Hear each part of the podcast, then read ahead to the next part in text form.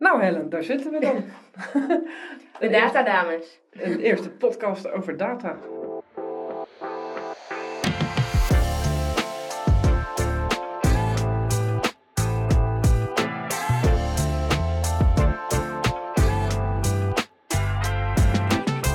Wie zijn we? Wie ben jij? Zal ik beginnen? Eh... Uh... Helen, ik uh, zit sinds ongeveer anderhalf jaar nu denk ik bij het uh, Data Management Office binnen Enexis. Uh, hou me nu met name bezig met metadata management en de dialoog. Maar uiteindelijk denk ik zorgen we samen ervoor dat data veel meer voor Enexis gaat, uh, gaat werken. Wie ben jij, Gea?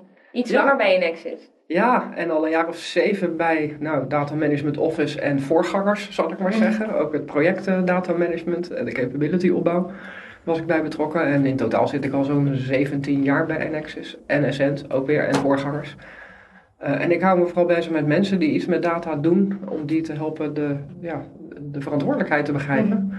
Eerst was dat de data governance, die we zo mooi hebben neergezet bij Enexis, met data stewards, data managers, data eigenaren. En nu doe ik dat via de als uh, data bedreven worden, als uh, governance en als Enexis medewerker. En um, jij zegt, je hebt tegen mij wel eens gezegd, ik ken je al iets langer, je hebt een passie voor data, wat is dat dan? Ja, dat is uh, een paar jaar geleden begonnen toen ik uh, door uh, een I C T-projectleider in het project data management van Enexis werd getrokken. Toen vielen heel veel dingen op zijn plek voor mij en zag ik dat dit een onderwerp was wat... Uh, ja, veel meer aandacht nodig had en heel belangrijk zou worden voor Enexis. En dat blijkt ook wel. Als je nu naar de nieuwe strategie kijkt van Enexis, dan zie je dat we die doelen eigenlijk niet kunnen bereiken zonder goede inzet van data en digitalisering. En daarom is ook het Data Management Office, maar ook Data Science bijvoorbeeld bij de nieuwe afdeling D en D gekomen. Data en digitalisering van Annemieke Bulters, onze grote voorganger.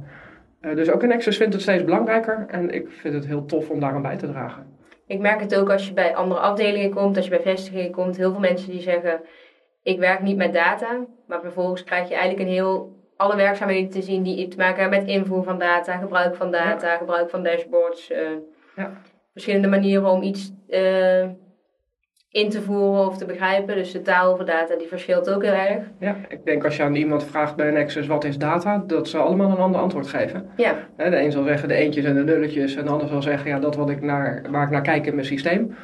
Maar eigenlijk is dat allemaal. Ja. Elk antwoord is eigenlijk goed. Zelfs als ik nu naar jou kijk, hè, we zitten dan wel in een podcast, maar als ik kijk naar jou, dan zie ik ook allerlei data. Ik zie de kleur van je haar en je ogen, ik zie wat je aan hebt, dat is ook data.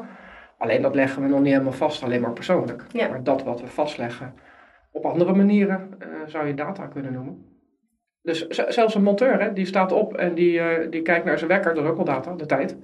Uh, die kijkt vervolgens in zijn laptop of zijn tablet waar die heen moet. Dat is data, welke klus die heen moet. Die zet Google Maps aan, die kijkt naar de geografische data, hoe die moet rijden. Die, hè, die baalt er ook van als die uh, verkeersomleiding er niet in staat, hè, dus als die data niet goed is.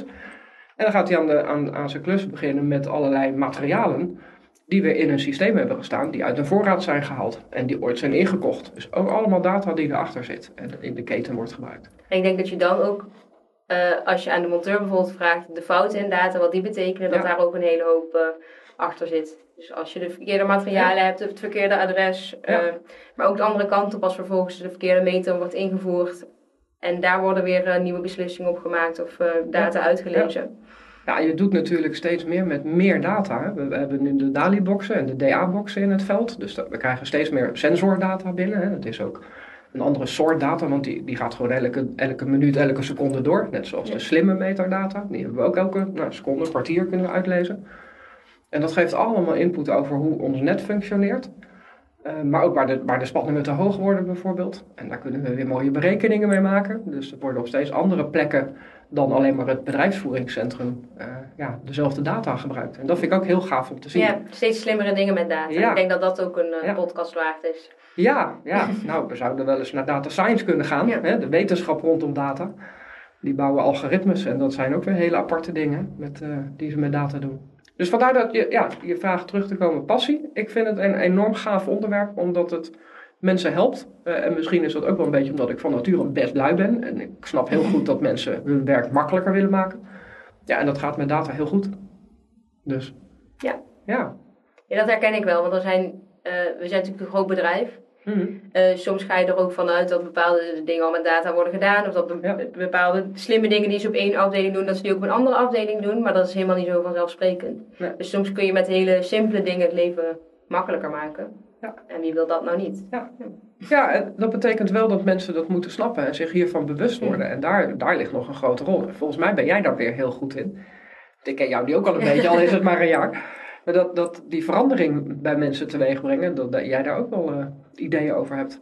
Ja, en ik denk dat je, als je kijkt naar alle verschillende mensen binnen ons bedrijf. Dus uh, inderdaad de mensen bij de operatie, maar ook de mensen bij I C T. Maar ook hmm. bij zelf als uh, data management office. Ja. Het dwingt je gewoon om mee te bewegen in hoe de... Hoe de, ja, wat de, wij als Enexis nodig hebben om onze doelen te bereiken. Ja. Dus dat is een stukje data science, maar dat is zeker ook een stukje um, hoe werken wij met data, maar ook hoe ontwerpen we onze I C T-oplossingen met data. Ja. Zou dat niet een stuk uh, meer databedreven kunnen? En om daar dan echt samen mee aan de slag te gaan. Ik vind dat ook heel leuk, dat je met één team aan de slag gaat en dat het zo als een olieplek gaat verspreiden. Ja. Ja, en dat is natuurlijk heel relevant op dit moment, want we gaan best een groot aantal systemen vervangen. Ja. Of migreren, ik, ik noem maar eentje, A I S bij grootverbruik, we hebben het nieuwe C R M-systeem, ik geloof dat het R drie, R vier heet. We hebben Lovion, Flux, er zijn allemaal wijzigingen in de architectuur die best groot zijn. Ja, en dan heb je weer een andere bril nodig om dat ook vanuit een dataperspectief mee ja. te nemen. En dat, uh, nou, soms zijn we er misschien nog niet zo goed in, maar is het wel heel goed dat we daar in ieder geval aandacht voor hebben en dat gaan leren. Ja. En dat uh, blijven ontwikkelen bij Enexis. Zodat we daar voordeel mee doen.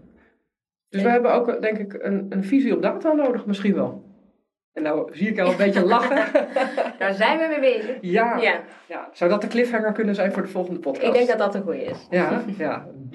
Tromgeroffel erbij. Cliffhanger. Volgende keer een podcast van Helen en Gea van de Data Management Office. Over visie op data. De datadames. Dankjewel voor het luisteren.